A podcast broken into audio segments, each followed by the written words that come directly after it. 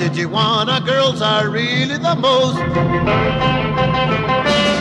they walk that walk, they talk that talk, they twist like this, they shimmy, don't you hear me?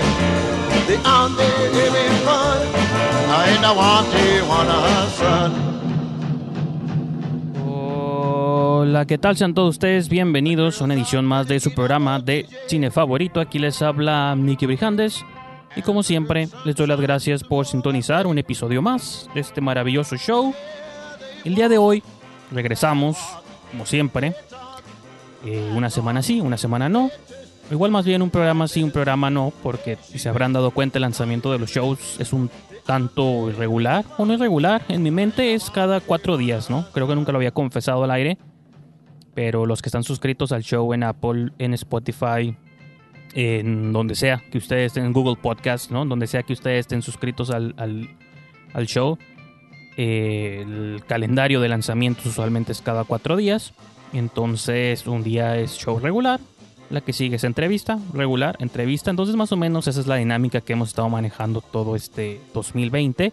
No quiero hacer el, el intro muy largo, que siempre digo lo mismo, de todos terminan durando dos horas pero aparte encima de esas dos horas de intro vamos a tener casi dos horas de programa.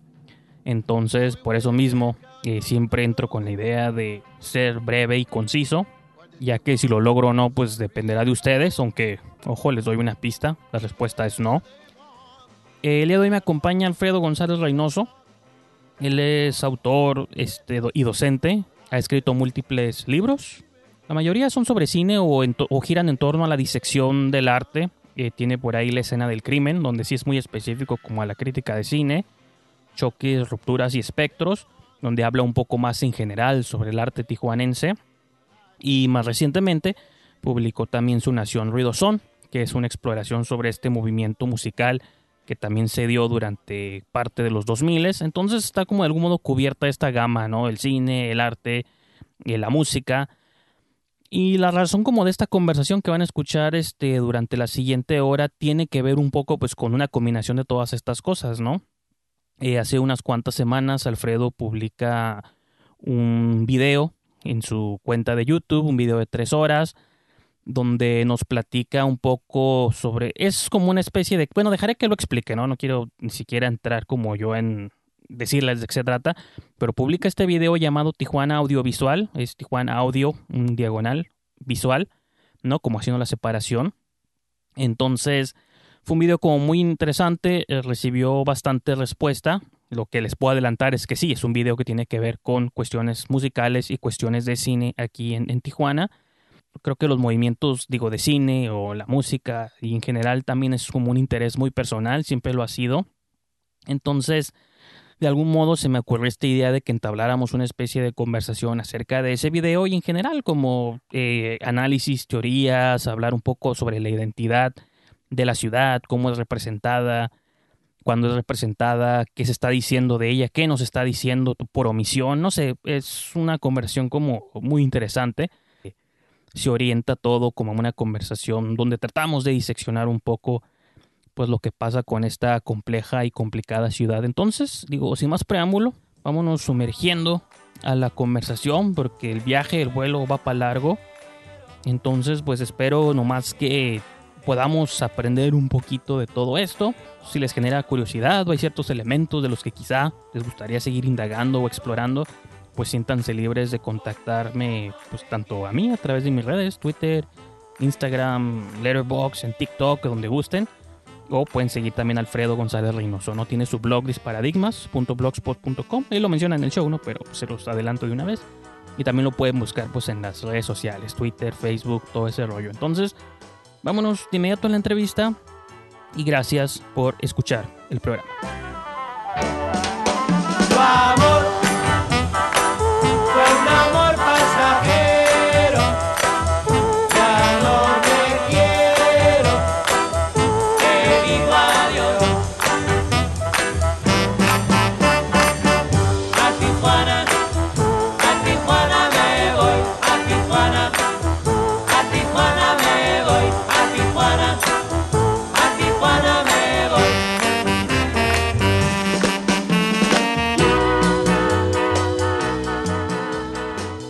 les mencionaba en el tope del show, me encuentro con Alfredo González Reynoso. ¿Cómo andas, Alfredo?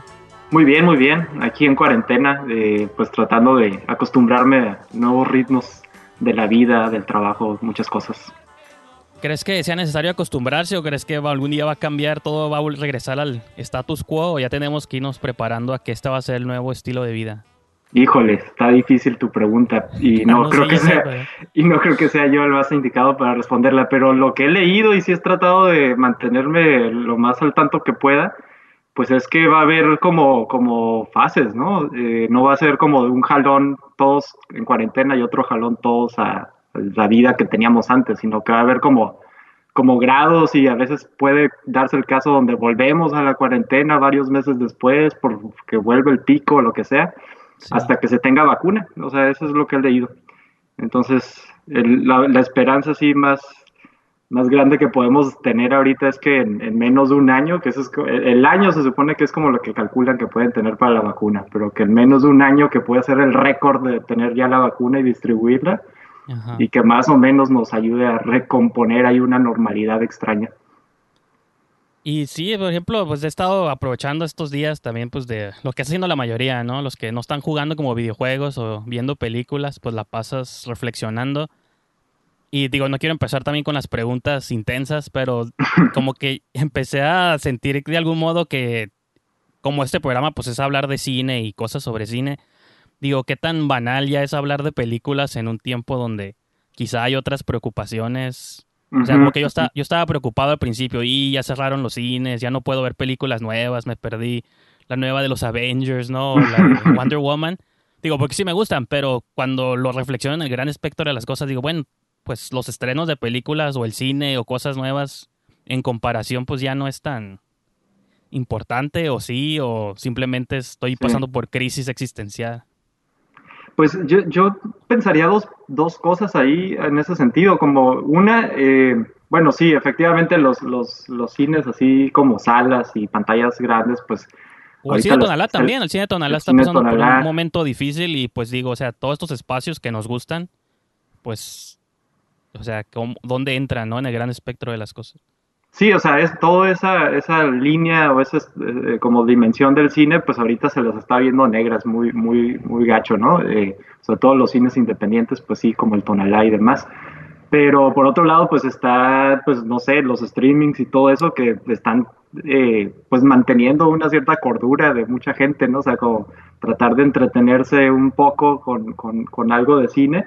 digo, también descargas, por supuesto, están pero lo que voy es que el, cine de algún modo sigue estando presente incluso más, ¿no? En muchos casos, eh, cine, televisión y demás, eh, documental y ficción.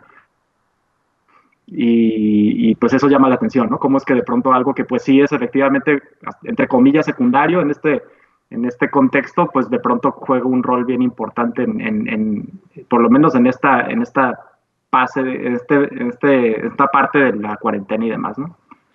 Pues sí, para pues, No sé, adelante. No, pues si quién sabe qué vaya a pasar con la industria y industrias en plural quizá, ¿no? Como con todo esto en los siguientes meses, ¿no? Cómo se va a empezar a grabar o cuándo, cuáles, cuáles serían los protocolos. Todo eso está por verse, creo, y, no, no se ve sencillo.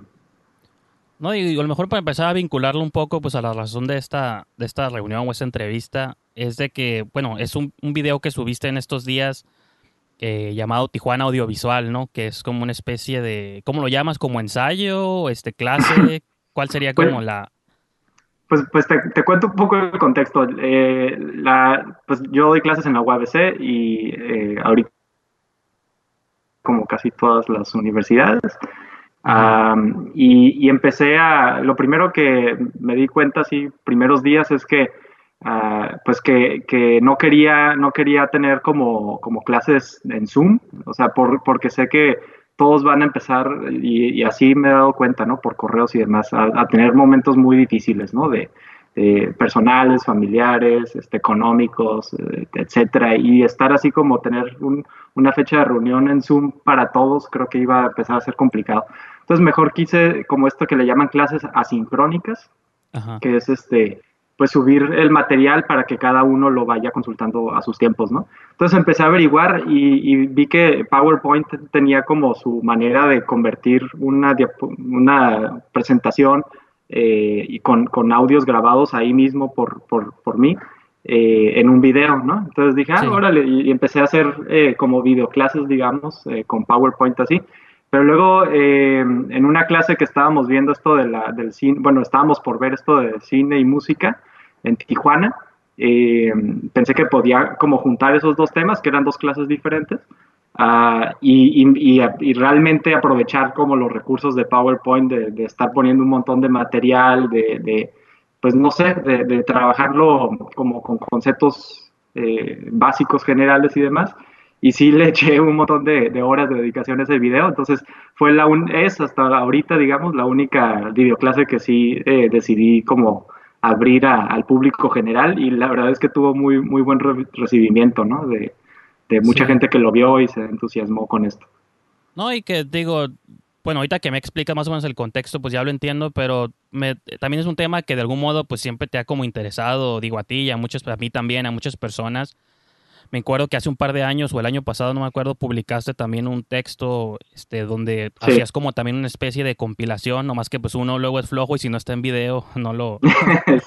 no, lo no, sí lo leí, sí lo leí aquel también, pero ahora en video siento que se vuelve un poco más fácil de consumir también para muchas personas. Sí. Y este... Y pues nomás, igual podría preguntarte por ese lado de que en, en torno a qué gira como la clase o por qué es eh, a qué se debe, si es que puedes explicar esta como fascinación por tratar de llegar a las raíces. Digo, hablas de música y cine, pero pues enfocándonos un poco a lo audiovisual. ¿De dónde crees que surja como todo eso? Bueno, el, digamos que el material se, desprendió de una clase que se llama Estudios Culturales Fronterizos y que es una clase obligatoria que tienen los alumnos de literatura en, en la UABC en tercer semestre, que es su primer semestre disciplinario después de la etapa básica.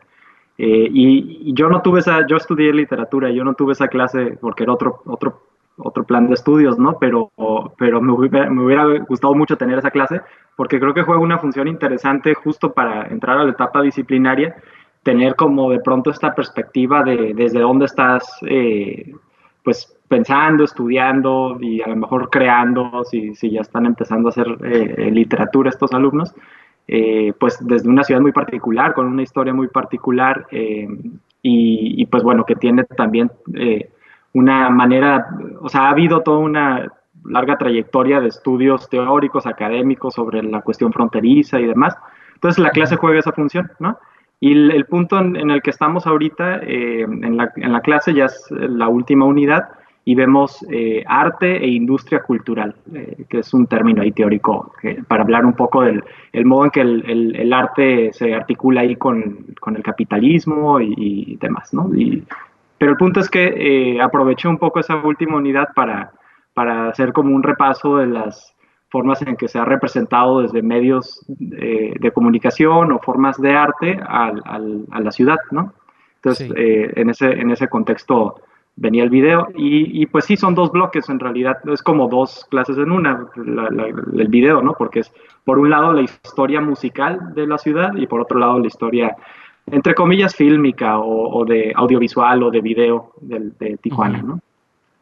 Y, pues sí, o sea, era como hacer este, este repaso general. Y la segunda parte, la de la, de la historia de, de fílmica, digamos, pues sí se, apoyó muchísimo en ese ensayo que llegué a publicar el año pasado. Nada más que ahora con videos, entonces sí está más entretenido. Y por ejemplo, ¿cuál de los dos bloques tú sentirías que te costó un poco más trabajo este, como asentar, el de la música o el del cine? Pues mira, el, primer bloque, el de la música, eh, en realidad es, eh, para mí es algo así, es al revés del de cine, porque el del de cine primero escribí el, el, el artículo, ensayo, y luego pues lo resumí aquí en el video. Aquí con el de la música es al revés, porque, porque en realidad es un ensayo que estoy haciendo, ¿no? Ah, entonces, entonces tenía ya las notas, tenía ya la mayoría de los videos, no todos, después me, puse a investigar más, ah, pero entonces eh, ya, ya presenté, por así decirlo, los argumentos que, que ahora quiero aterrizar en, en, un ensayo. Entonces tampoco empecé de cero con ese, con ese primer bloque, lo tenía ya medio esbozado Eh, y lo, he estado esbozando desde hace mucho, como que es poco a poco ese ensayo me ha llevado tiempo, ¿no? Entonces, este, yo creo que sí es el que, el que, o sea, si contamos todas las horas que le había dedicado antes, incluso de este semestre, a la información de la música, es el que más tiempo me ha consumido porque es un área que tampoco conocía tanto hasta hace poco, ¿no? Como que poco a poco fui entrándole como a la historia musical de, de la ciudad y, creo que se tiene que ver con, con, un libro que llegué a, tesis, libro que publiqué sobre el ruidosón, ahí menciono algo del ruidosón, fue como, como quizá como mi primera entrada a la cuestión musical, pero era muy contemporánea, ¿no? Entonces últimamente más bien empecé a hacer como la revisión más histórica, más a largo, a largo plazo, ¿no? Sí, sobre todo porque yo siempre he considerado que, bueno, en el cine quizá no tanto porque pues los eso ha pasado como en los últimos 20 o 30 años, ¿no? Sobre todo lo que se hace se ha hecho en Tijuana, pero pues hablar de música sería remontarse pues a un montón de cosas que ni siquiera están asentadas quizá en algún lugar o a través de libros o publicaciones de alguien más. Como que siento que de algún modo se volvería un poco más difícil como llegar a ciertos Digo, que tú mencionaste como muchas referencias que yo no conocía mucho, como lo de Tijuana Moods y cosas así, se me hizo como suave porque aquí casualmente, pues como que casi todos empezamos a escuchar a partir de Batis para acá, pero sí. Eh, se nos olvida como esa época del casino y todo ese rollo, ¿no? Sí, no, y, es una época, digo, también te decía, te decía que es una parte donde todavía me falta estudiar mucho, ¿no? Pero, pero hasta donde sé, todo ese periodo, digamos, de los años 20, 30 del jazz eh, en Tijuana, todavía hasta los 60 había algo, algo parecido a eso este, es, es, un periodo un poco enigmático porque no, no, no, hay mucha grabación en realidad, no hay mucho registro de, eh, pues, eh, musical de lo que se efectivamente se tocaba aquí, ¿no? o sea, se, se, se, sabe por, por historia oral y demás, ¿no? Y, algunos registros fotográficos también de quienes estuvieron por acá, de los grandes jazzistas en, pues en Estados Unidos que pasaron a, a Tijuana pero, pero realmente cómo se escuchaba la música que tocaban en el casino Caliente, por ejemplo, pues no hay tanta certeza, ¿no? O sea, lo poco que tenemos es, por ejemplo, esta película de Incaliente, pues es un, es una, es un musical, pero pues es un musical que se toma pues muchísimas libertades para, para, para este, decidir qué tipo de música tocar, ¿no? Es como pues, los estereotipos que, que ellos tenían de lo que era este, lo que llamé ahí en el video el Old Mexico, ¿no? Como todo este México bien español. Sí, esa era una pregunta que te quería hacer, o uno de los puntos que anoté aquí, que hablas mucho en tu video de una visión españolizada, ¿no? De Tijuana. Que eso puede aplicar tanto en la música como en el cine, ¿no? Que le ponían castañuelas a todo y instrumentos que son... Pero te quería preguntar que si de algún modo eso es porque relativamente en cuestión de tiempo todavía no estábamos como tan distantes de la influencia española pues en todo el país, ¿no? O sea, veníamos de la independencia unos 100 años atrás o poquito más, poquito menos. Y como que de algún modo pues era como natural que España todavía estuviera como en, en el, la mente de la gente cuando venía a México o a Tijuana específico. Puede ser, es, sí es un punto que tampoco, tampoco he averiguado bien, bien como, el, como la genealogía de ese mito, ¿no? O sea, como, como una especie de suposición, teoría, bueno, a mí se me ocurre, ¿no? Sí, suena, suena, suena, pues por lo menos razonable, pero no sé, o sea, creo que también se, se entrecruza con, pues con, con, con cierta como posición un poco, ¿cómo decirlo? Pues como medio... Eh, como, como no hay realmente un interés desde la cultura norteamericana, si le podemos llamar así, de, tener como algún tipo de, intercambio o acceso genuino a, otras culturas, ¿no? Entonces también creo que, creo que se debe mucho a eso, como de, mezclarlo todo porque en realidad no me interesa como hacer divisiones, ¿no? O sea, todo lo que suene a español, o sea, en el sentido de hablar español, ya es español, es decir, cultura española este, sí creo que creo que es un poco de esa como tipo de eh, mirada medio condescendiente y, con tintes racistas quizá eh, eh, de la cultura norteamericana, pero sí, no sé, o sea, sí, sí a final de cuentas hay una, hay una pues cronología muy diferente, ¿no? La que tenemos ahorita, la que tenían hace 100, ciento y pico años, ¿no?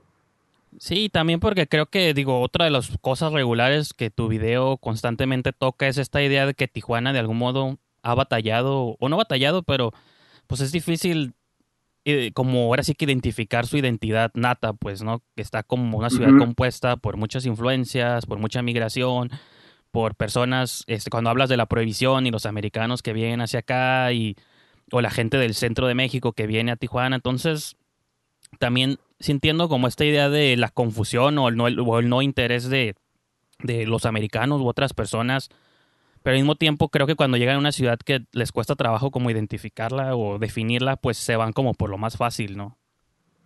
Sí, es, esa parte eh, a mí me, interesa mucho, ¿no? Porque creo que ah, pues la ciudad ha tenido una como, como, una historia y una composición como, como ciudad y como los discursos que se han hecho sobre la ciudad han estado dependiendo demasiado durante muchos años incluso hasta la fecha, eh, de lo que otros dicen de la ciudad, ¿no? Ya sea pues el, este otro que es el norteamericano, eh, que tiene sus eh, grandes aparatos mediáticos globales, ¿no? Como, como la industria del cine y de la música, para poder representar a Tijuana, ¿no? Hasta la fecha.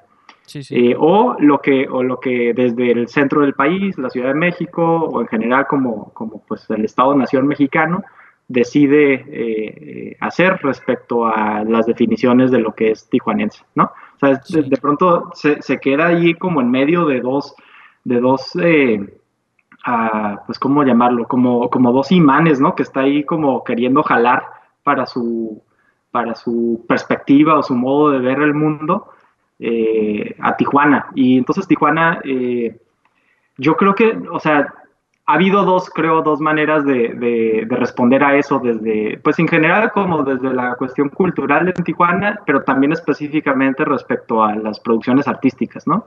Una es tratar como de, de olvidar o deshacerse de esos estereotipos que se tienen desde el centro del país o desde Estados Unidos, ¿no? Y entonces pensar como, bueno, ¿cómo somos nosotros como tijuanenses? Eh, eh, independientemente de los estereotipos que, dicen que somos, ¿no? Y, y, sí ha habido intentos desde el arte, incluso desde la música, de, tratar de hacer como una, como una cierta representación eh, propia de, cómo nosotros somos, dicho por nosotros mismos, ¿no? Ah, no creo que sea la parte más interesante, la verdad. A mí, a mí creo que tiene cosas que de pronto pueden salir ahí, ¿no? pero creo que las, producciones artísticas, por lo menos más, que a mí me, suelen atraer más, es cuando, cuando saben cómo pararse sobre los estereotipos y, trabajar con ellos, ¿no?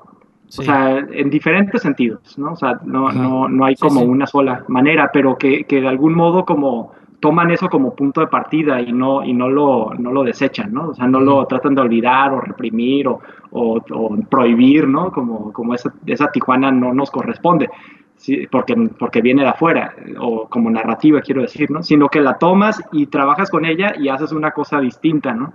Creo que esa, esa, esas, mucho de lo que mencioné en, en, en la música y en el cine en ese video, creo que tiene que ver con ese segundo punto.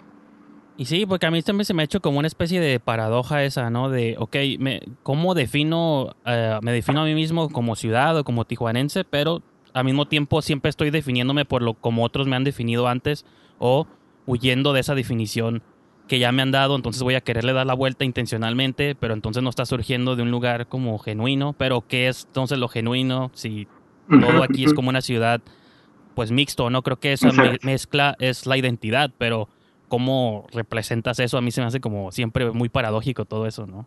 Sí, yo, yo le, tengo como muchas sospechas a ese, esa suposición de una cierta identidad genuina de la ciudad, ¿no? no para empezar, en cualquier ciudad creo que hay mucho de sospechoso cuando se habla en esos términos, pero más en Tijuana, ¿no?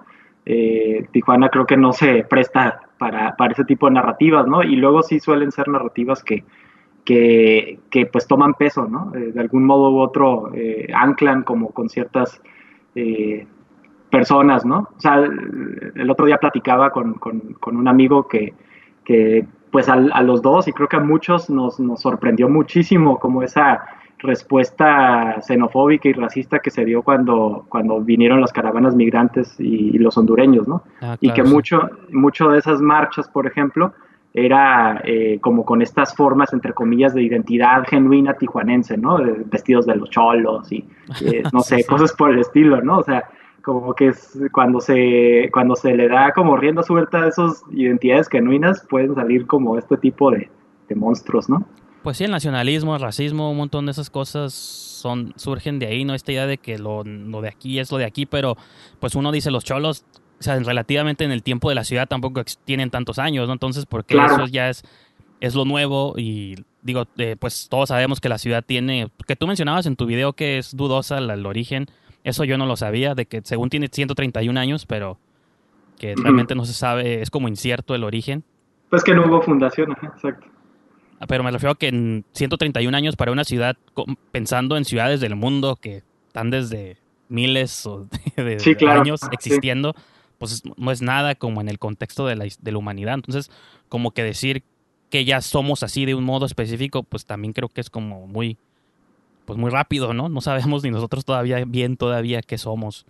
Sí, hay, hay un historiador eh, muy interesante, un historiador marxista que se llama Eric, Eric Hobsbawm, que, tiene, que tiene como una premisa que creo que puede ayudar aquí, ¿no? Eh, eh, él, él, habla de las tradiciones inventadas, ¿no?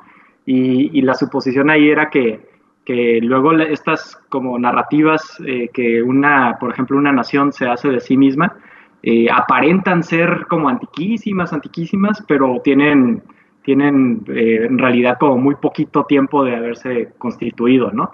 Y entonces de, repente generan como esta impresión de, de, casi de eternidad, ¿no? De así somos esencialmente porque desde siempre hemos sido así y pues en realidad se, se va construyendo como esa ilusión, ¿no? Como con, con, con, una, como un cierto aura de tradicionalidad, pero en realidad son invenciones muy recientes, ¿no? Y creo que mucho de eso pasa aquí en Tijuana también. Y por ejemplo, bueno, y asumiendo que a lo mejor se ha empezado como a definir quizá la ciudad y en específico en lo del cine, te preguntaría, bueno, puede ser en la música también, ¿no? Pero de que si tú este, indicaras como un año, no un año específico, pero una década o un momento específico en el que tú sientes que ya hay una especie de, de, esto es como lo más parecido a lo que somos o a lo que podemos ser o al mensaje que se quiere dar, porque como mencionabas mucho también en tu video de que sobre todo marcabas como tres, este, como tres tipos de maneras que había sido representada la ciudad, ¿no? A través del cine hollywoodense, el de Ciudad de México y el chicano, ¿no? Y que a veces se cruzan, a veces no. Y esta idea de que apenas los mismos tijuanenses empiecen a definir a sí mismos a través del cine, o digo, incluso puede ser la música, no sé, como tú, ¿dónde marcarías como un antes y un después? Si es que existe uno específico, ¿no? Ah, sí, está, está difícil, pero eh, pues en cuanto al cine, ah, yo diría que Ah, sobre todo ya empieza a haber como cierta maduración como de la producción audiovisual local eh, hacia finales de los 90, pero sobre todo ya como todos los 2000 en adelante, ¿no? Eh, hay como, digamos, como la prehistoria, ¿no? De la, de la producción audiovisual en Tijuana, eh, lo llegué a comentar ahí en el video, que tiene que ver con el documental, muy institucionalizado todavía, este, de, de, de Colef y, instituciones sí, el, rollo de feos y curiosos y cosas así, ¿no? Que todo está interesante como ya documentos históricos, ya claro. están suaves, ¿no? Sí, pero digamos que es el, el como un acercamiento todavía muy, muy eh, inicial y, y, hasta cierto punto inmaduro, en el sentido de que pues eh, los formatos son más o menos tradicionales, pero sí, obviamente como en términos sociológicos y demás, súper interesantes. Eh, bueno, hay un salto bien importante, creo, con, todos los viernes son santos, ¿no? Eh, que ya habla de pues, la posibilidad de generar largometrajes de ficción que tienen una como, eh, como una creación conceptual muy, muy original, ¿no? Y, y, pues en general como el trabajo de Héctor Villanueva, no solo para hacer esa película, sino para formar a los próximos videastas, ¿no? Como profesor de la UABC Creo que todo eso fue como el caldo de cultivo a finales de los 90 para, para la explosión que vendría en los 2000, que creo que lo interesante de esta explosión es, es su carácter experimental, ¿no? O sea, el, el, todos estos 2000, los, los productos eh, más interesantes son los que los que más exploran como, como nuevas formas, nuevas narrativas, nuevos formatos, este, etcétera, ¿no? Incluso eh, hasta difícil se nos hace llamarle a eso cine, porque está más allá de eso, ¿no? como videos. Como arte, una especie de, experimental, ¿no? Sí, entonces creo que esa parte eh, dio como, como un eh, por lo menos marcó el, como esta narrativa de que lo que se tiene que hacer aquí con el audiovisual tiene que ser algo distinto, ¿no? Que no puede ser como queriendo imitar a Hollywood o queriendo imitar a cine o yo qué sé, ¿no? Eh, o sea, tenía, tenía, que ser, tenía que ser diferente. Eh, y, no, no desde que todo lo que se hace aquí es diferente, o sea, obviamente hay de todo, pero, pero a mí me me parece que, esa línea todavía carga, o sea, como se ha continuado esa tradición como de, cierta experimentación audiovisual en la, en la, ciudad y ese era el punto que también marcaba en, en el video, ¿no? Que creo que las líneas que más han, este, digamos, abonado a esa experimentación audiovisual en Tijuana, pues es el cine documental, que, aunque tiene como, digamos, eh, formas que pueden ser muy tradicionales eh, de, de producción, Aquí en Tijuana se ha empujado mucho la, como la, experimentación con este formato, con este género, digamos. Sí, sí. Y por el otro lado, el, los que se ha llamado los géneros especulativos, eh, el, terror eh, sobrenatural, la ciencia ficción, eh, las distopías y cosas por el estilo, que el, cyberpunk, etcétera, que, creo que ha tenido también una historia interesante en, en la ciudad y con mucho mucha tendencia a la experimentación. Y por ejemplo, en tu video dejaste, yo, ahí mencionaste que era por cuestión de tiempo, pero igual aquí a lo mejor puedes aprovechar ahí para hacer como un pequeño espacio de eso, de que dejabas un poquito de fuera las películas que eran como narrativa, que eran de narrativa, pero como el drama, la comedia o cuestiones mucho más realistas, ¿no?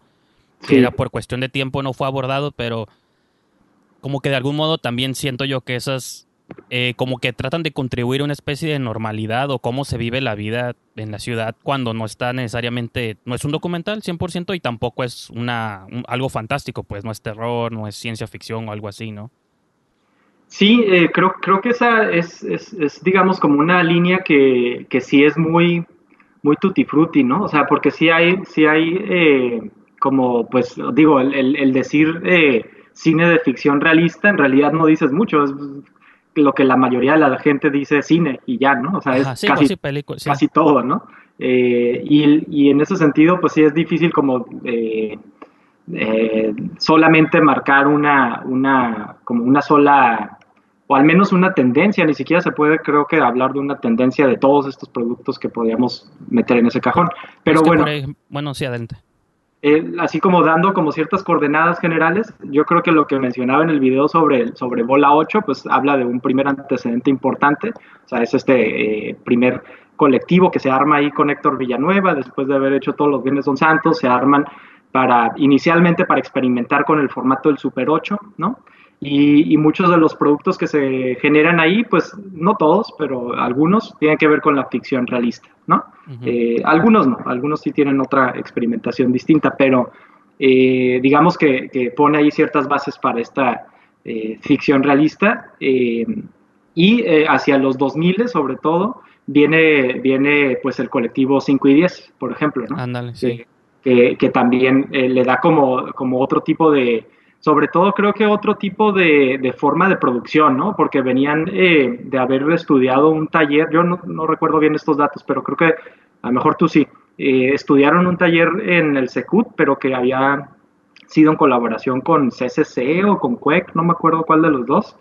Y entonces, después de haber tomado ese taller, deciden hacer el colectivo 5 y 10, varios, varios de ellos, y, entonces vienen como con una formación, o al menos inicialmente intentan tener un tipo de producción más eh, convencional, en el sentido de repartirse roles, de, no ser como el, multitasking que se, que se, usa mucho aquí, ¿no? Sino que te toca esto, a ti te toca esto otro, iluminación, sonido, lo que sea, y entrénate como tal, ¿no? Eh, y ese, ese tipo de formato de producción se traduce también en, en un formato audiovisual eh, un poco más convencional, o sea, no ni mejor ni peor, nada más es, más convencional, ¿no? Eh, y creo que a partir de ahí se va a dar como eh, otro tipo de, se abre como esa línea como de manera un poco más madura, ¿no? De la producción del cine realista eh, o, de ficción realista, perdón, y que eventualmente creo que tendrá como un momento climático por ahí del 2013-2014, ¿no? Que es cuando se viene como toda esta avalancha de largometrajes, que era algo inédito para la ciudad en ese momento, ¿no?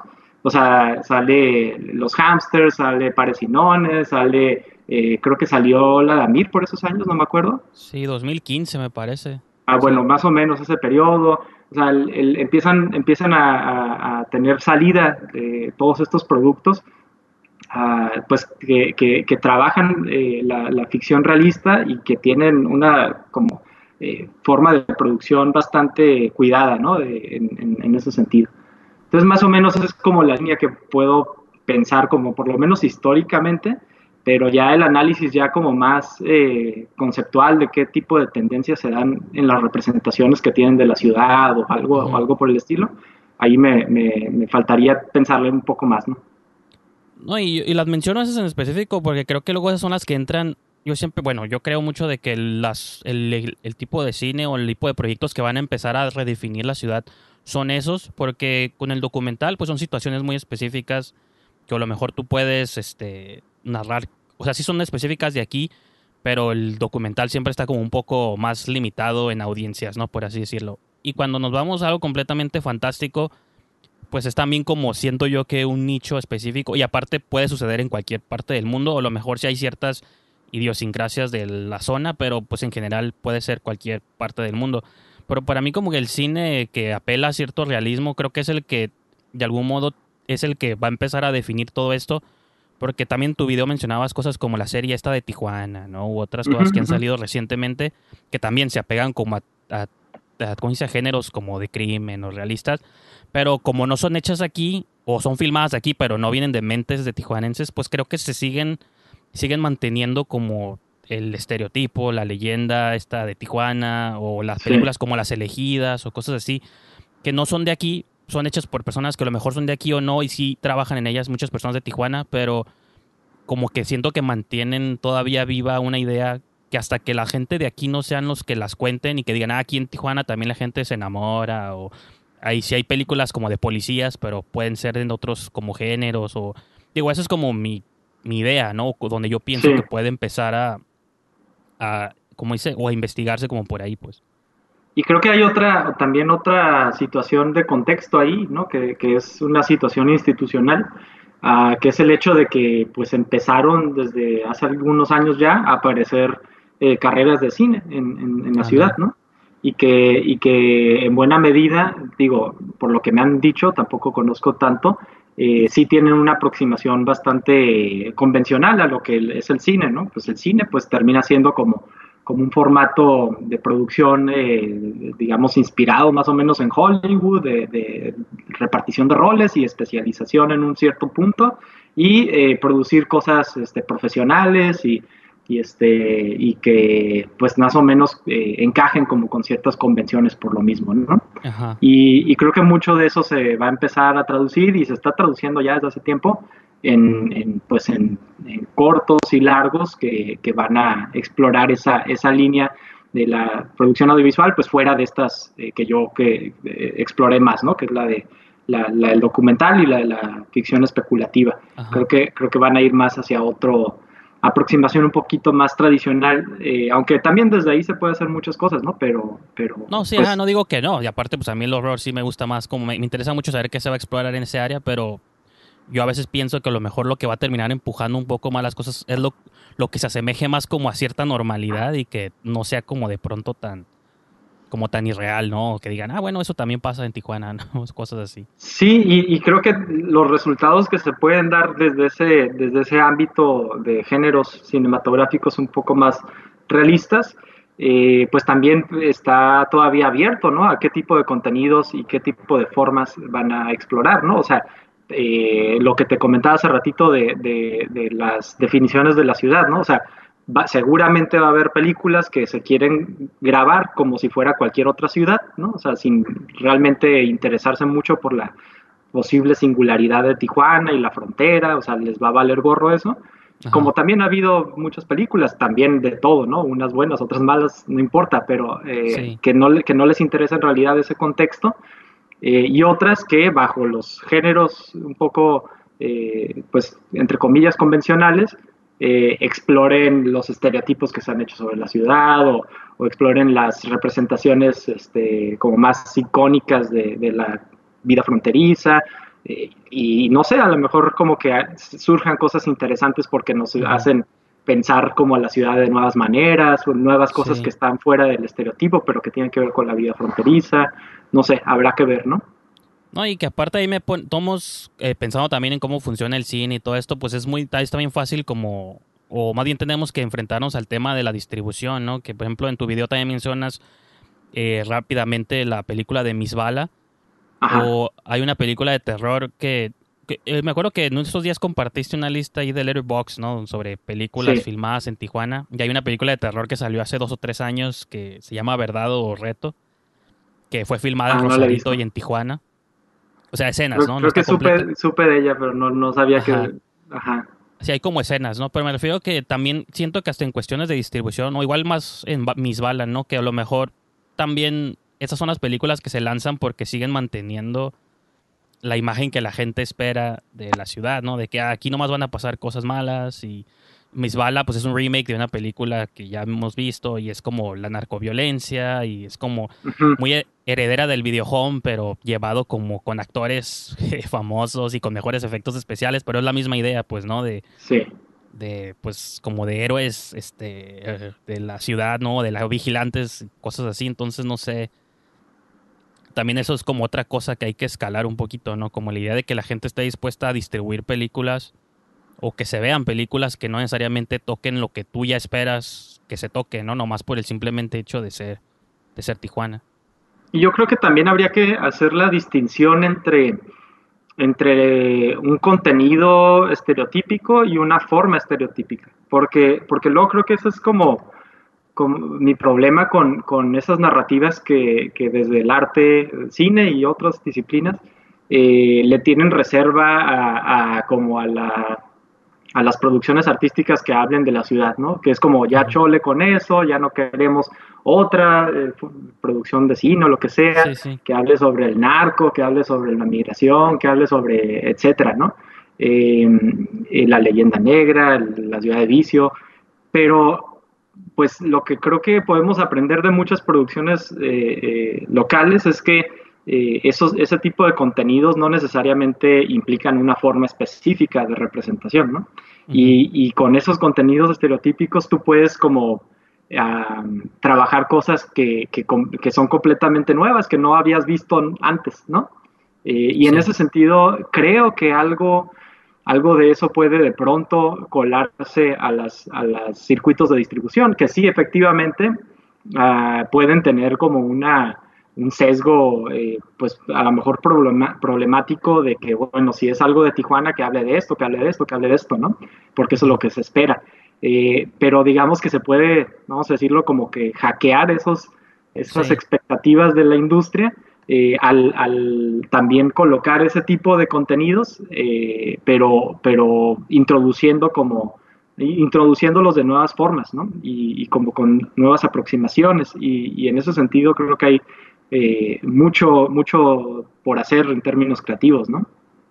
Pues se me ocurre igual la sátira como género, ¿no? Que creo que es un género que usualmente se asocia ya con otras cosas, pero también yo de pronto creo que esa es una muy buena entrada cuando hay buenas comedias que se están burlando de cosas sin que a veces te des cuenta o las están como satirizando o parodiando. No, digo, no hablo como de Scary Movie o algo así, pero como como a veces hay sátiras como muy buenas, ¿no? Que dices, también siento que por ahí puede ser un género que se le puede entrar a eso.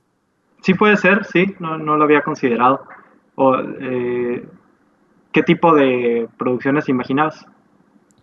No, bueno, hay una película, no, sé si la has visto, una comedia con Will Ferrell que se llama La casa de mi padre. Sí, sí la vi. que es, es, como una tiridea de lo que son las películas mexicanas, rancheras. Obviamente hechas por americanos, pero sí se está burlando como un poquito también de eso y, y ya depende cómo la reciba la gente, ¿no? Pero la distribuyen porque es chistosa y porque tiene buenos actores y cosas así, pero no creo que exista una movie así específico aquí sobre la ciudad. O, digo, la de Born in East LA tiene como dejos de eso, pero no es necesariamente sobre eso. Y es una comedia pues icónica de los ochentas, entonces... Sí, sí, sí. ya, sí, sí. Ahí, esa, esa línea tiene razón. Sí, no, no lo había considerado, pero sí, este... Pues... Pero a final de cuentas yo creo que también... Ah, híjole, a lo mejor... Eh, estoy, estoy, muy terco en este punto, pero creo que, creo que ese eh, como espíritu experimental de la ciudad tiene, tiene todavía mucho que eh, mostrarnos, ¿no? Y, luego siento que la tendencia es más bien como a ya dejar atrás ese, ese espíritu, como, como ya ahora hay que hacer cosas serias, eh, y por serias se suele pensar algo más convencional, y, y no sé, luego sí siento que, que estamos perdiendo como cierta oportunidad que la ciudad tiene eh, o sea, yo, a mí me da la impresión, a lo mejor me equivoco, que la ciudad se presta mucho para hacer eh, cosas experimentales que marquen como nuevas pautas, ¿no? Desde el, desde el cine, pero también desde la música, que ha quedado muy evidente, desde, desde, la, desde las artes plásticas, desde el arte contemporáneo, desde la literatura, todo lo, lo más así icónico de todas esas disciplinas ha tenido que ver con esto yo nunca lo había visto, ¿no? O sea, este tipo de productos yo no los había visto en ningún otro lado, ¿no? Eh, y luego creo que el cine está eh, en comparativa, comparativamente hablando, en un, en un momento mucho más conservador ahorita en ese sentido, como de ya no queremos experimentar, queremos una cosa más tradicional, que sí entiendo que puede haber cosas interesantes desde ahí, ¿no? Pero, pero no sé, o sea, siempre que tengo oportunidad quiero empujar a, a otro tipo de cosas más, más locochonas, ¿no? Digo, hay otro invitado que aquí tengo regular que se llama Ángel Orduña, que él también es maestro de cine en universidad. Bueno, tú no eres maestro de cine, pero es que sos profesores, me refiero. Eh, yo, pues, obviamente ya estoy, yo no lidio con eh, personas de 20 años en una base regular. Pero mi, mi pregunta es, ¿tú crees, o les pregunto siempre a veces a los dos, a ti y a él, de que creen que hay como un interés de quizá nuevas generaciones de seguir, seguir esta experimentación? Porque digo, no quiero minimizar ni sonar ya como el viejito de que los niños están en su TikTok y cosas así, pero no sé si realmente la necesidad de explorar estas narrativas, o sea, ahora ya nomás pasaron a otro, a otro foro, que son videos de YouTube o de TikTok o de Instagram, o donde, donde hay como el espacio ya para estas cosas, o si hay un interés, porque como dices tú, eh, la idea de que hay escuelas de cine aquí, pues es que todos quieren profesionalizarse y hacer ese cine normal que se parece a las películas que ven. Y eso también pues se vale, ¿no?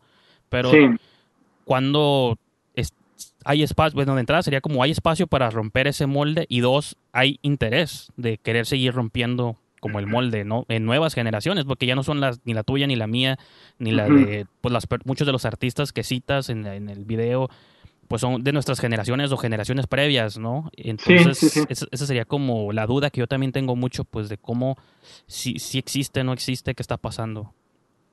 Sí, pues, eh, yo, bueno, las, las menciones que dices sí, sí, este, tienes razón, ¿no? La, la, tienen que ver con, con, nuestra generación, o sea, los que nacimos en los 80 más o menos, o atrás, ¿no? Eh, sobre todo los que nacieron en los 70 más o menos, que era la, anterior, ¿no? pero pues creo que también se debe a lo que decía hace ratito, ¿no? Que, que las experimentaciones con el formato documental y las experimentaciones con la ficción especulativa, ah, pues sí han tenido como cierta como cierta pausa, ¿no? Como frente a otras eh, como producciones mucho más cercanas a la ficción realista, por llamarle de algún modo, ¿no? Eh, y, que, que, son las que están explorando más eh, las pues, generaciones más recientes, ¿no? y, eso creo que contesta una de tus, tus, preguntas, ¿no? Como creo que en realidad no hay tanto interés por, por una experimentación. Más bien veo, si acaso, que hay como, como un acercamiento a cierta forma de, entre comillas, cine de arte, ¿no? A lo mejor, a lo mejor algo, algo de eso eh, sí, sí, sí lo veo presente, ¿no? Pero, pero digamos que eh, sigue siendo cine y sigue siendo una como géneros relativamente realistas, nada más como con cierta experimentación formal.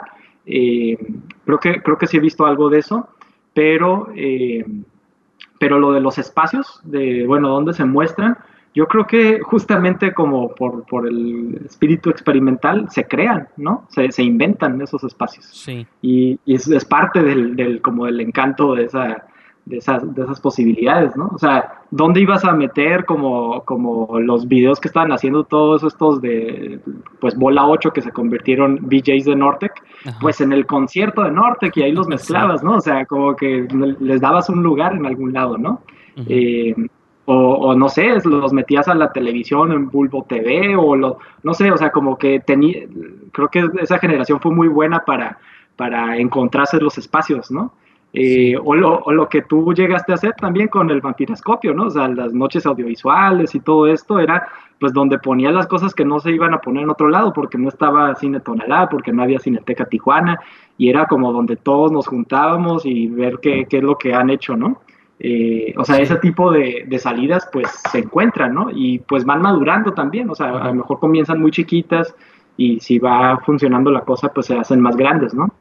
Y sí creo que van marcando como ciertas pautas, ¿no? Eh, generacionales también, ¿no? Eh, de lo que es posible o no es posible hacer con, con el cine, con el video, ¿no? Sí. Eh, entonces creo que hay como también cierta comodidad de, bueno, ya están los circuitos tradicionales, ya están las, los formatos tradicionales, nos la pasamos viendo Netflix con contenidos relativamente tradicionales, pues entonces seguimos esa línea, como un poquito digo, a lo mejor lo estoy eh, caricaturizando y, reduciendo mucho, pero como un poquito ya, este, eh, pues cómodo, ¿no? Como esta zona de confort, ¿no? De, bueno, sigamos las reglas. No, y eso es lo que me preocupa también, que, que, haya una generación completa que prefiera quedarse viendo que haciendo, pues, ¿no? Como eso también, porque creo que si algo definía mucho como, digo, partiendo también de lo que tú mencionabas en el video, es esta idea de que tenemos las herramientas, hay que pues hay que utilizarlas, ¿no? Pero la idea de que a lo mejor ya no más prefiero estar consumiendo video que a crearlo o esperarme a que pues pueda hacer una película, ¿no? Bajo los protocolos en los que se hace una película. No sé, a veces, o a veces pienso que si hay como un detenimiento o simplemente como está tan regado, porque te digo, están YouTube y hay otras plataformas, si hay muestras de pronto en la ciudad de cortos y cosas así, pero como que siento que ahí también se quedan, entonces a lo mejor lo que se vuelve necesario otra vez es una labor de compilación, pues, ¿no? Como la idea de todas, que también tú lo haces mucho, pues, ¿no? Y eso es lo que está suave, esta idea de, está, existe, existe todo esto, está regado, vamos a empezar como a compilarlo y a presentarlo, no importa que sean diferentes medios, pues, pero esto es lo que se está haciendo ahorita, pues, ¿no? Sí, creo, creo que una, una razón por la que escribí el artículo hace, hace un año y saqué este video hace poquito, pues se debe a eso, que, siento que también hay, hay, una como poca memoria histórica de lo que de lo que se ha logrado en términos audiovisuales en la producción tijuanense, ¿no? Eh, o sea, solamente para los iniciados está como la información, ¿no?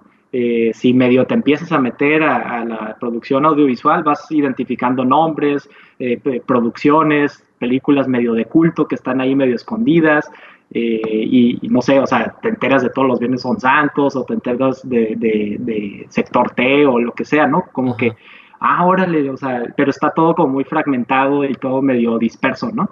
Como que no hay, no hay líneas, ¿no? De, de, ok, comenzó aquí, pero luego eso se convirtió en esto y luego esto en esto otro, influyó a estos otros más, ¿no?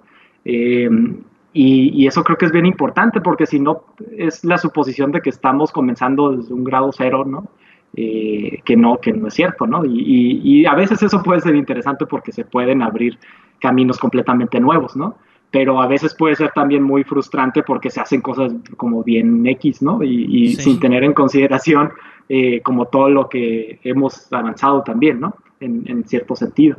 Entonces, un poco ese era también mi espíritu, que por lo menos esté ahí sobre la mesa una, una, como un repaso, una retrospectiva de la producción audiovisual, al menos aunque sea sesgada y parcial, que ya después o yo o otras personas la terminemos de llenar la historia, ¿no? Y a lo mejor me refutan otros, ¿no? Pero que por lo menos esté sobre la mesa una narrativa, ¿no? De lo que ha sido la producción audiovisual en Tijuana, porque eso falta, ¿no? O sea, investigación también y, crónica y, y, escritura, este, un poco eh, pues crítica de cine también, pero con esta perspectiva más, más sociológico-histórica, ¿no? Creo que eso es eh, un, una, un, hueco muy grande que, espero que se vaya llenando poco a poco.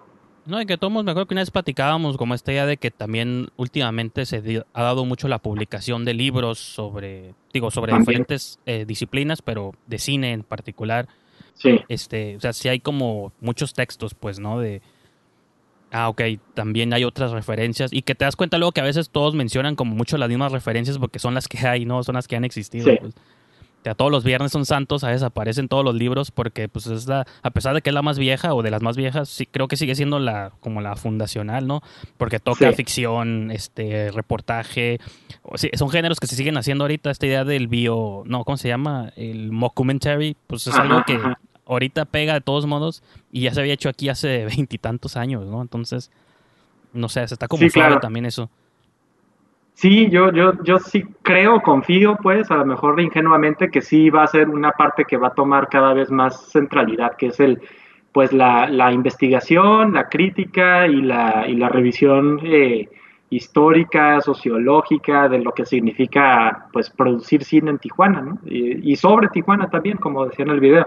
Eh, creo que, creo que, pues, el, el o sea, hechos como, eh, pues, no sé, cierta maduración eh, de, la ciudad en términos académicos, con sus carreras, eh, maestrías, doctorados, que, que van a poco a poco ir explorando ese lado, ¿no? Pero por otro lado también está, pues, eventos como Facine, el Foro de Análisis Cinematográfico, donde muchas eh, personas, no nada más de nuestra generación o antes, sino más recientes, están comenzando también a, a participar, no necesariamente con sobre Tijuana o algo por el estilo, pero poco a poco creo que creo que puede darse como las condiciones para que una cierta memoria histórica de la ciudad en términos audiovisuales se vaya Sí. se vaya conformando, ¿no?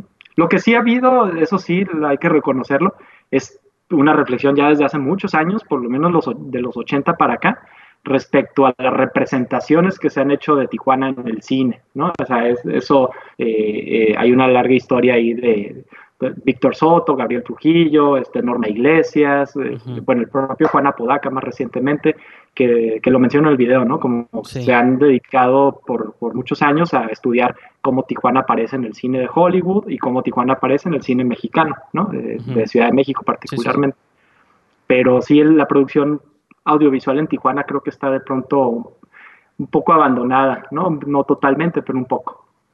O también se me ocurre, ¿crees que sea natural entonces siempre estar inconforme con la manera en que uno es representado? Sobre todo porque eso lo hablo de experiencia personal. Yo siempre, como que creo que hasta la fecha nunca he visto la película definitiva que represente a la ciudad como según yo creo que es o como yo creo que la conozco, pero digo, pues seguramente eso no existe, ¿no? Es como muy personal y siempre voy a ver la manera de estar como inconforme con...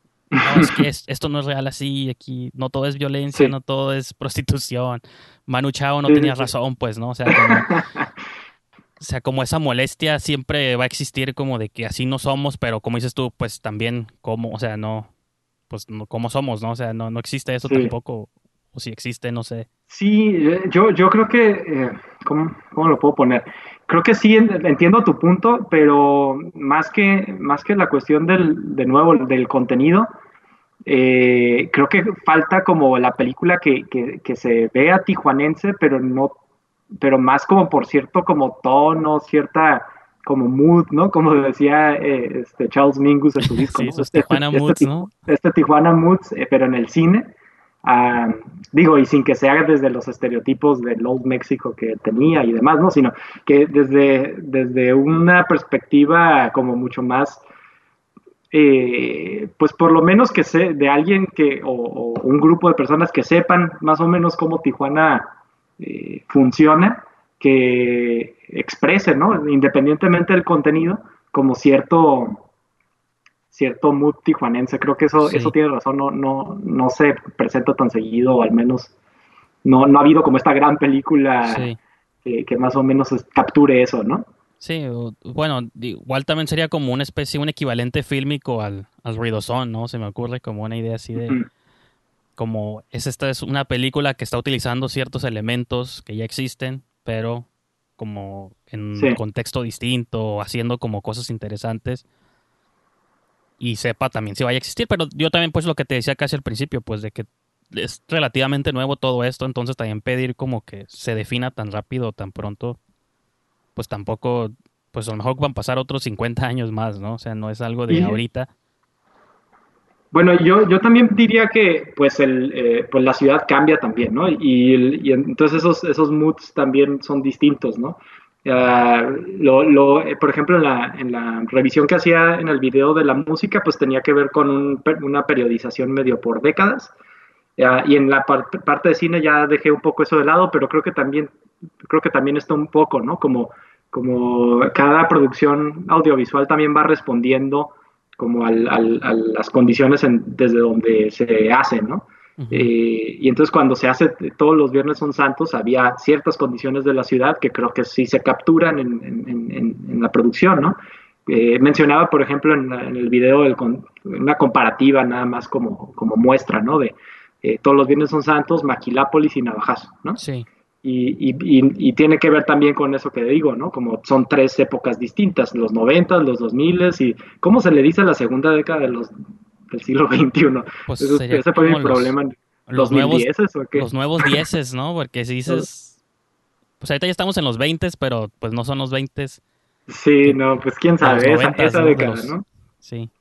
Entonces como que cada una de algún modo articulaba como, o al menos hacía el intento ahí de articular como cierta pues dimensión de, esa, de, ese, de ese momento, ¿no? También esa es otra cosa, que, o sea, si esperas a la película que capture la esencia de la ciudad, pues sí vas a tener problemas porque pues sí hay, sí hay como muchas caras de la ciudad, ¿no?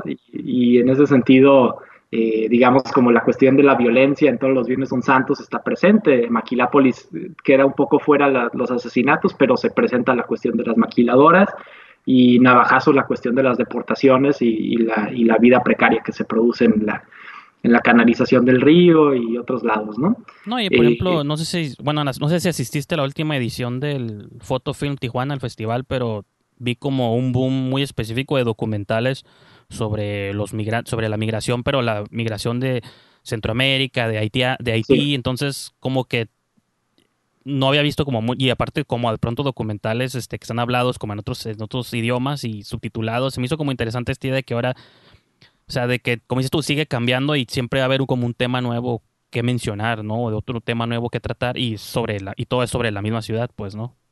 Sí, eso, eso, ese era mi punto, justamente, y sí es buen ejemplo, ¿no? O sea, como pues lo que se empieza a dar con, con, la, con la llegada de haitianos y después de hondureños, eso creo que eh, ya se estará eh, presentando, ¿no? Como en términos audiovisuales y, y sí, o sea, el reto obviamente va a ser, bueno, pero cómo creativamente hablando, en términos audiovisuales, cómo esas nuevas condiciones contextuales vas a traducirlas en, un producto eh, audiovisual pues interesante, ¿no? Y, que, que, se sienta como una, no nada más por el contenido, sino por la forma, la, composición, como ciertos riesgos estéticos, ah, que se sienta nueva también, ¿no? Que se sienta como, como, como una, una, pues un cambio ahí eh, estilístico y, quizás hasta generacional ¿no? de, la producción audiovisual. No, hasta incluso un cine hecho por las mismas personas que no tienen las referencias y vienen de otros lugares, claro. como esta idea de pues incorporar como diferentes maneras de hacer de hacer cine. Y por ejemplo, en tu, en tu video también no me acuerdo si lo mencionaste en la, en la sección cuando hablabas de Devastación, la película esta de Abraham Sánchez, pero como esta idea semiprofética de un mundo pre y post este un virus este o la cuarentena y la como cosas así. Crees que de algún modo como esta parálisis que ni siquiera es el regional ni local es mundial no vaya a alterar las dinámicas de la música porque lo mencionaste tú como una posibilidad no de que quizá la música o el cine pudieran cómo va a cambiar toda esta visión a una referencia pues que todo el mundo va a entender porque todo el mundo está sumergido pues en la misma cosa, ¿no? Así sea China, Italia, México, este, todos estamos en el mismo barco, ¿no? Sí, yo, yo pues lo sugería al final del video eh, porque pues creo que si uno hace ni siquiera un repaso tan, tan clavado, ¿no? Como un repaso simplemente superficial de, de, pues la producción artística en general y, audiovisual en particular, eh, sí creo que se, se se puede ver que, en Tijuana hay como una susceptibilidad muy grande ante, ante ciertas como transformaciones históricas, ¿no? O sea, en términos de que, de que se, captura, o sea, se entiende muy pronto cuando hay un antes y un después eh, con ciertos sucesos históricos, ¿no? Y no necesariamente porque los aborden explícitamente, pero sí como que cambia el, el, mood hablando de, ¿no? Como que cambia, cambia como, como cierta mentalidad eh, en términos creativos. Eh, lo mencionaba, ¿no? Como de, creo que el primero en historia reciente podría ser como NAFTA, ¿no? El, o el, Tratado de Libre Comercio de América del Norte en el 94. Ahí, ahí, creo que creo que mucho del arte eh, tiene que ver con eso. O sea, en el arte contemporáneo fue Insight, ¿no? Insight fue el arte el arte post NAFTA, ¿no? En términos eh, en términos de cine quizá puede ser un poco más indirecto, eh, todos los viernes son santos y lo que vendría con norte, ¿no? Eh, o sea, como más o menos esa, esa como espíritu de la ciudad creo que corresponde a, esa, ese periodo, ¿no?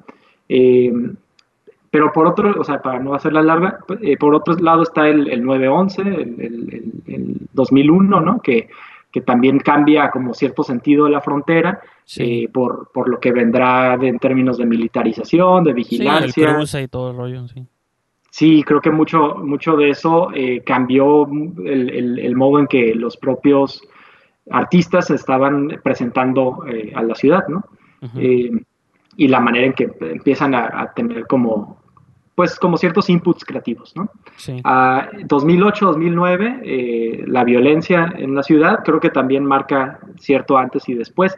Yo, por ejemplo, eso lo vi muy claro en, la música, ¿no? El, el proyecto del ruidosón en general pues fue como muy, muy claramente una respuesta a ese momento, ¿no? Es como, vamos a, vamos a colocar esto sobre la mesa, ¿no? ¿Qué significa eh, vivir en una frontera y en un país como este con, estos eh, niveles de violencia que estamos eh, encontrando ahorita, ¿no? Sí. Ah, pero no sé, quizá algo del, de la producción audiovisual también responda a eso, ¿no?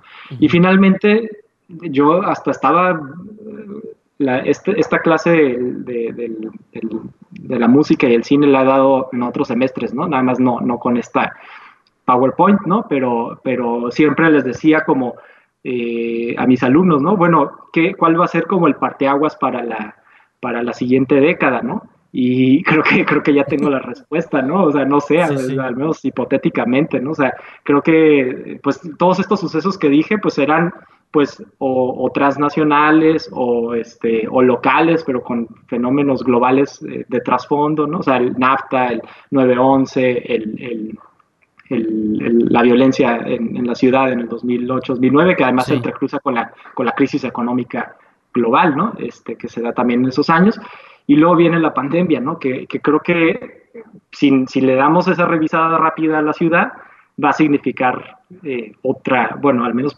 si me pongo profético, ¿no? Eh, va a significar otro tipo de mood, ¿no? Otro tipo de, punto de partida, de, input creativo, ¿no? Para la producción. Habrá que ver, por supuesto, ¿no? O sea, sí. a, lo mejor, a lo mejor no va a haber el, Abraham Sánchez que esté compilando todos los materiales audiovisuales para hacer su, su largo de, zombies, ¿no? Pero algo, algo va a darse. Y eso es lo que he pensado también mucho eso, porque cuando Abraham lo hizo, que fue en el 2009, me parece, o sea, no, no había tanta ni siquiera interconectividad, aunque el Internet ya existía y redes sociales y eso, pues no te enterabas de cosas que pasaban en todas partes del mundo, entonces el material que él compiló, pues es como de él, ¿no? Pero ahora puedes meterte a YouTube y buscar este Tijuana y cosas así, te sale el footage de un montón de personas que se están grabando a sí mismas y, y puedes ver cómo lo está viviendo Digo, no nomás Tijuana, pero, o sea, todo el mundo. Entonces, como que incluso mismo pánico, la misma narrativa ahorita, cómo se está viviendo, se siente todavía más mundial porque, pues, no hay lugar al que volteemos que no veamos algo sobre eso cuando creo que hace 12 años o 13 o 11 años, pues no, no era el caso, ¿no? Sí, sí, sí, o sea, yo creo que buena parte de lo que, de lo que viene en términos audiovisuales eh, quizá a corto plazo incluso va a tener que ver con, pues, con nuestra relación con, esta nueva relación con las pantallas y con, y con las que, que se está eh, reafirmando con este contexto de pandemia, ¿no? O sea, eh, de pronto, pues todos estamos encerrados, o bueno, no todos, pues, pero los que tenemos la fortuna de tener oportunidades para hacerlo, eh, de, pronto, de pronto creo que eso va a ser quizá como material de inspiración creativo para, para más de uno, ¿no? Como bueno, eh, como, como, incluso si se complica la producción, que decía al principio, ¿no? Eh, si, si las meses que vienen de las producciones se detienen porque la, no sé, la, contingencia o, incluso cuando termine la epidemia hay como sospechas de que puede volver el virus, lo que sea, eso va a obligar a la gente a trabajar con otro tipo de materiales, con otro tipo, o sea, no obligar pues, pero sí va a ser como, como para más de uno como la, lo que va a pasar por su cabeza, ¿no? ¿Qué tal si hacemos cine con el material que ya existe o con los o con grabaciones que tienen que ver con la pantalla, con, o sea, y eso también ya, ya tiene antecedentes, digo, se han hecho cosas así y creo que se van a se van a eh, disparar en, en, más de un caso, ¿no? Y regresamos pues a lo de lo experimental, ¿no? Porque incluso lo vemos con programas de alto perfil, o sea, lo hemos estado viendo en los talk shows y cosas así que antes se producían con millones, bueno, no millones, miles de dólares. Y ahora que ves cómo producen sus programas, sus entrevistas, todas son igual que esta, ¿no? A través de un enlace por Skype o Zoom y dices, pues ahora al final todos tenemos que recurrir a lo básico, ¿no? Entonces a la experimentación y a lidiar con lo que hay, ¿no? Entonces eso, claro. pues de algún modo también este pues sí responde a todo eso. Entonces, pues yo creo que ya podemos, yo creo, empezar a cerrar un poquito esta, esta conversación. Este, pues digo, de entrada, gracias por tu tiempo. No, pues gracias por invitar. Me gustaría mejor no mencionar, digo, como este rápidamente y para hablar un poquito sobre lo de la música, no sé qué, porque pues hay citas como autores y publicaciones y cosas así. Quería hablar un poco sobre Rafa Saavedra, lo importante que era él como para la, como voz de la música, ¿no? Y no sé si qué tanto te hizo falta o no, pues sus referencias para abordar las secciones como de música y eso, porque pues yo lo digo, él fue mi maestro mucho, mucho tiempo y era una enciclopedia humana de, de música y referencias y recomendaciones. Entonces no sé si como para completar esta, estos última, esta última década ha, hecho como falta su, su voz, ¿no? Sus referencias. Sí, no, completamente. Eh, sí, sí lo, lo, notaba desde, te digo que la parte de la música, lo, inicialmente antes de PowerPoint y video, eran como notas, ¿no? Que, que, estaba escribiendo para un ensayo que quiero escribir, pero sobre todo ya cuando lo estaba preparando para el PowerPoint y que me obligaba como a ser más sintético, aunque no fue tan corto, ¿no? Pero, pero todavía, todavía ser más, más breve de lo que el ensayo estaba pensando, eh, pues está viendo, bueno, qué información es la que tiene que ir, ¿no? La, que, la que tiene que estar en una diapositiva resumiendo este, un, montón de años, ¿no? Y, y así, sobre todo ya llegando hacia los 80 para acá, era Rafa Saavedra, Rafa Saavedra, Rafa Saavedra, porque él estaba dando las pistas, ¿no? Él estaba dando los conceptos, él estaba dando como ese mood, ¿no? De cada década y, lo, que, y lo que significaba, ¿no? Entonces sí, sí fue como mucho más evidente para mí el, pues la importancia de su, de su, pues como de su oído, ¿no? Como lo decía, como tenía muy buen oído para decir esto lo que sigue, ¿no? Eh, y en ese sentido, eh, pues sí, o sea, sí, sí pesa mucho, uh, pues, por recordar pues su, su, muerte, ¿no? Y, el, el, hueco que deja ahí en, en, términos de, de la de, lo que, de lo que podría haber estado diciendo en estos últimos años, ¿no? Eh, cuando, cuando falleció, él era compañero mío en la maestría, ¿no? Los, dos estábamos estudiando eh, estudios culturales en el COLEF. Ah, y sí era, pues yo estaba estudiando eh, mi tesis de investigación, pues era sobre el ruidosón.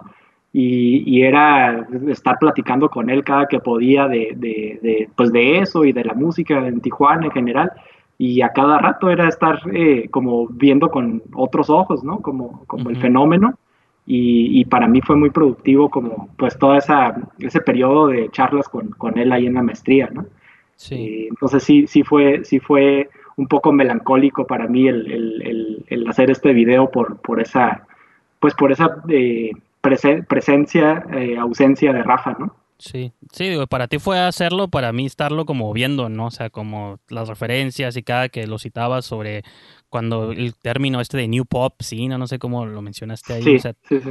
Y como esta idea que yo también por muchos años pues consultaba su blog como para saber qué es lo que estaba pasando, digo, lo mejor es por eso también que he sentido como ese gap en los últimos este, siete u ocho años de no saber qué está pasando muy bien con la música ahorita, porque digo, o si está pasando algo y no lo estoy notando porque no tengo como esa percepción, o es simbólico como de una pausa creativa, por así decirlo, y esperemos que todo esto detone pues en una nueva, digo ahorita que muchos músicos y gente está en sus casas, pues a lo mejor van a salir todos con material y conceptos nuevos, ¿no? Y cosas así. Sí, no, de, ahí coincido completamente, estoy, estoy en la misma, ¿no? Como eh, pensando en que, o eso, ¿no? O, hay un hueco creativo que, que, no se está este, cubriendo, ¿no? En términos musicales, como que sí siento que de pronto vino como un apagón ahí de cierto impulso musical en la ciudad o a lo mejor me falta conocer más referencias, conocer generaciones más recientes y, pues salir más de fiesta, no sé, o sea, pues sí, eh, también. ¿qué, era lo que, era lo que hacía Rafa, no? O sea, realmente él estaba en todas esas fiestas, o sea, ahí en primera línea escuchando a la banda o escuchando al, proyecto electrónico, lo que sea, ¿no? O sea, no, no nada más era como desde su computadora, ¿no? Estaba, trataba de capturar como todas esas escenas eh, nacientes desde, desde primera línea, ¿no? Sí, sí, a veces sí pienso como cómo respondería las nuevas tecnologías o nuevas cosas que están saliendo y elementos así. También. Este, y pues nomás para terminar, quizá una última pregunta respecto a todo este trabajo, pues dices que lo impartes en clases, ¿qué ha sido como el feedback más recurrente que has obtenido, el más satisfactorio, el que tú digas, o sea, que nuevas generaciones te digan cosas específicas o que te hayan hecho pensar como, ah, pues así lo ven estas, estas nuevas personas, no sé, con alguna especie de feedback que sea de tu preferido? Pues ah, como que yo creo que también el, el, contexto que te decía hace ratito, ¿no? Son, son este, alumnos que están en tercer semestre, entonces más bien lo que, lo, lo que de pronto eh, noto mucho es que ah, el feedback me llega tiempo después. Es decir, eh, pues en realidad tener 19 años es yo me acuerdo, ¿no? O sea, estaba todo meco a los 19 años, ¿no? O sea, no, sabía, no sabía qué estaba pasando, ¿no? Entonces, eh, como que creo que creo que es una clase que al menos a lo mejor me estoy eh, engañando a mí mismo, ¿no? Pero que sí les interesa mucho y, la absorben mucho porque, porque es eh, como de pronto experimentar la ciudad de nuevas maneras, ¿no? Pero lo que he notado más bien es que con los años, eh, porque es una materia que he dado ya como por cinco años, ¿no? O sea, ya tiene ah, sí, sí, eh, entonces, cada, casi cada semestre, creo que nada más un semestre no la di, ¿no? Entonces, eh, más bien ha habido como, como feedback con el tiempo, ¿no? Como, como que ya de pronto se entiende con el tiempo la necesidad de estarse involucrando más con la ciudad y, tratar de, entender un poco más su generación y, y, ver cómo se podría diferenciar de lo que antes se hacía. Entonces, más bien como que voy viendo eso con, no sé, con, con proyecciones de cortometrajes que, que, salen por ahí o con conciertos que después me entero también por acá. perdón. Este, entonces, ese, ese, ese tipo de, de, feedback es el que he notado. que os digo, también en el momento eh, me, me, dan referencias, ¿no? Pero pero no sé, yo he notado que las, como los nombres que me dan, o, sobre todo en música, como que ya después ya no los vuelvo a escuchar, o sea, como que son también como muy... sí. Como, muy de, la edad, ¿no? Como de, de, pues bueno, son eh, a lo mejor músicos eh, tan jóvenes como ellos, y pues en esa edad siempre estás como, bueno, mejor es, mejor esto otro, mejor esto otro, ¿no? Como que estás experimentando, ¿no? Sí. Entonces como que sí hay un periodo de maduración, creo, creo que un poco más adelante, o sea, ni siquiera maduración plena, ¿no? Pero sí como de ahora sí ya sé qué quiero, más o menos siento que como por los 23, 24, no sé, a lo mejor me equivoco. Como que ya... hasta los 30, ¿no? bueno, sí, tal vez, ¿no? Pero, pero sí, sí, más bien como todo este periodo de la licenciatura, por lo menos yo lo pienso en mi caso y en otros casos también más o menos que conozco, es de, oh, así como más de confusión, ¿no? Como de, de, de ir armando como sobre la marcha como cierta, pues no sé, como cierta, eh, eh, lo que tú quieres hacer respecto al contexto inmediato que tienes, ¿no? Sí. Eh, y, y, sí, y sí se presta para mucha experimentación bien interesante, pero, pero como que empieza un poco a, a tomar forma poquito después. Digo, al final de la carrera quizá y ya saliendo de la carrera sobre todo. A lo mejor me equivoco, pero eso es más o menos como, como mi impresión. Pero en cuanto al video concretamente, me, me, llamó mucho la atención que sí fue como bastante bien recibido, ¿no? Y, y estuve como platicando con mucha gente que sí, este, como que sí era algo que estaba pendiente, ¿no? Como, como un producto que más o menos resumiera, aunque no tan breve, ¿no? Salieron como tres horas, ¿no? Sí, más que el Señor de los Anillos, pero está bien. Algo así, este, menos que la de, ¿cuál, ¿cuál fue la de Scorsese, la última? La de Irishman, te faltó media hora, pues, añadir un adendum ahí extra. Ándale, sí. pero, pero por lo menos sí estaba como ahí compilada, ¿no? La, la información y mucha gente como que sabía que algo así faltaba, ¿no? Y yo también, y por eso lo hice, y creo que me, sorprendió muy gratamente que tuvo muy buen, muy buen feedback. Sí, pues yo soy parte de ese grupo de los que sabemos que hace falta, pero luego tampoco lo hacemos, ¿no? Pero está suave que si haya gente haciéndolo ahí allá afuera y que continúe y, y también sigo intrigado pues por el futuro, ¿no? Me interesa ver qué es lo que pues cuáles van a ser las, las referencias unos 10 años adelante y cosas así, pero pues este pues no sé, digo, digo, otra vez, este Alfredo, gracias por, por tu tiempo aquí, por la conversación. Eh, o lo mejor nomás te preguntaría eh, en qué estás trabajando ahorita o qué vas a, o qué podemos esperar de ti próximamente, que vayas a publicar o yo qué sé, y dónde te pudiera seguir la gente si está interesada en tu trabajo. Pues ahorita estoy como todos, eh, pues en cuarentena, bueno, la mayoría decía, como en cuarentena con otro tipo de ritmos, ¿no? O sea, a mí sí me ha costado un poco de trabajo como adaptarme a estas clases online, o sea, ya lo del video como fue uno de los momentos eh, como más exitosos de este intento, pero sí, pero ha sido lento, ¿no? O sea, eh, es, como pues dedicarle más tiempo y, y por lo tanto alentar como ciertos ritmos, ¿no? Entonces, este, yo creo que, lo que lo que sigue de todo el mes de mayo voy a seguir un poco como, como pues dedicándome mucho más hacia la cuestión eh, pues educativa y estar calificando cosas. desafortunadamente pues eso no da tanto tiempo para, para, para, hacer otras cosas, ¿no? Pero, pero sí, sí, pues, pues me interesa seguir escribiendo. Eh, te decía del, ensayo sobre, sobre la música en, Tijuana, que tenía ya mucho tiempo de, de, como pendiente y, creo que con, con, mucho de esto del video y demás me, me recargó las pilas para eh, terminar eso. Pero por otro lado, no sé, o sea, la, la, la, formación nunca termina y me gusta también estar leyendo mucho y, este y escribiendo sobre otras cosas, ¿no? Me gusta también la cuestión de la filosofía y, últimamente también he estado como, hace poquito escribí un texto que tenía que ver con eso y más adelante también, ¿no? O sea, como cuestiones de filosofía pura y dura. Eh, pero sobre la cuestión de, Tijuana, eh, creo que creo que lo del ensayo de la música y pues para que me, para quien me quiera leer, pues eh, podría ser el, blog, que no lo tengo tan activo, ¿no? Pero ahí publico de pronto algunas cosas, eh, que es el de Disparadigmas, así se llama, de Blogspot. y pues a lo mejor que me sigan en Facebook y a lo mejor ahí puede enterarse de otras cosas. Twitter también, pero tampoco lo, tengo tan activo en realidad. Eh, y los dos aparecen como, o sea, Facebook y Twitter como Alfredo G. Reynoso. Con Y Reynoso. Y digo, en, igual en la descripción de aquí del programa, pues puedo enlazar al video, pero nomás para recordar cómo lo pueden encontrar en, YouTube. Ah, pues creo que también la cuenta, la, el canal de YouTube está igual, eh, Alfredo G. Reynoso. Estoy, o, si no, pongan Alfredo González Reynoso, que es mi nombre completo, pero no sé, creo que de las dos maneras. Y el, pues, el, título es Tijuana Audiovisual, con una diagonal entre audio y visual. Visual, sí. Creo que, creo que así también pueden encontrarlo. Eh, y pues está el, el, libro del ruidosón que se publicó eh, eh, este año y que tiene, que ver con la cuestión musical.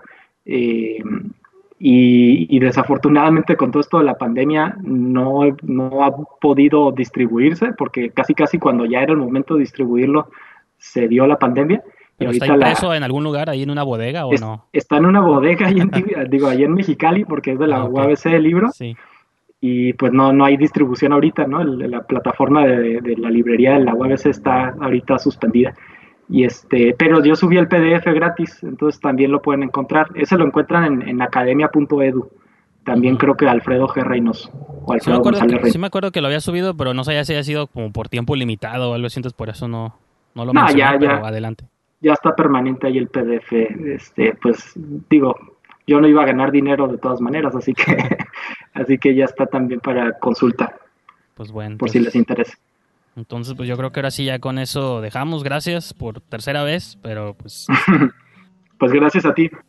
No, sí, pues ahí cualquier otra situación que surja u otras reflexiones sobre Tijuana en el cine y todo, pues aquí estaremos en contacto. Órale, ya estás. Sí, pues cuando, cuando quieras, yo estoy eh, disponible.